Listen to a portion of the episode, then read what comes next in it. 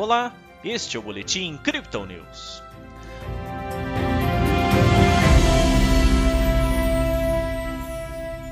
A Bolsa de Valores brasileira seguiu o movimento no mercado internacional e fechou a quinta-feira em baixa.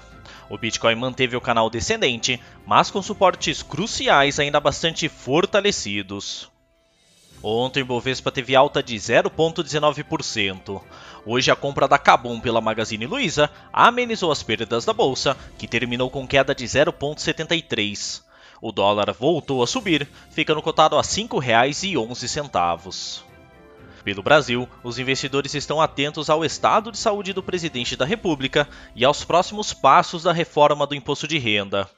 A Lei de Diretrizes Orçamentárias, a LDO, também deve ser votada ainda nesta semana. Lá fora, os Estados Unidos registraram nova queda no pedido de auxílio-desemprego, mas os balanços corporativos mais negativos afetaram o desempenho dos índices. Na China, o PIB cresceu quase 8% no segundo trimestre, de acordo com as expectativas, enquanto a produção industrial e vendas no varejo avançaram acima do esperado. Já o Bitcoin intensificou seu viés de baixa e mantém a negociação em um canal descendente, mas ainda distante do suporte crucial de 28 mil e 30 mil dólares. Embora tenha esboçado uma recuperação bastante expressiva ontem, a criptomoeda de referência retomou a queda na abertura do mercado asiático, batendo uma mínima de 31.100. Agora o ativo tenta uma nova subida. No momento, a moeda digital é comercializada a 31.500 dólares. No Brasil, a média de negociação é de 164 mil reais. O Bitcoin continua operando dentro da faixa de preços entre 30 mil e 40 mil dólares. Mesmo com o atual canal descendente, os analistas da Crypto Digital observam que os 30 mil, com possíveis pavios até os 28 mil, continuam sendo um suporte bastante fortalecido.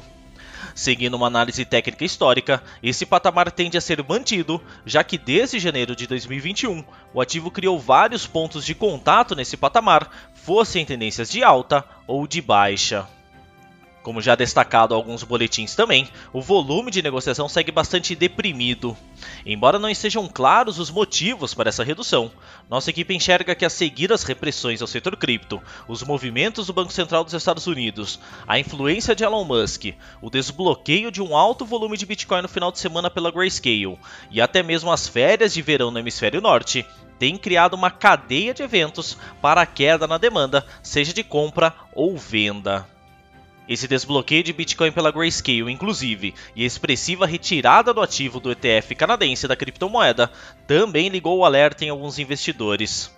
Porém, como sinalizam os dados da rede, a maior parte dessas saídas foi revertida em fundos mais flexíveis.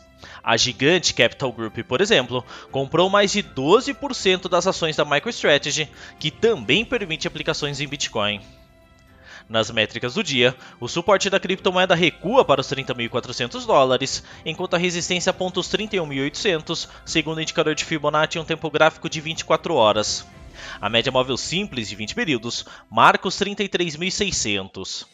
O RSI desce para 39% com o mercado mais vendido e o MACD cruza suas linhas para baixo.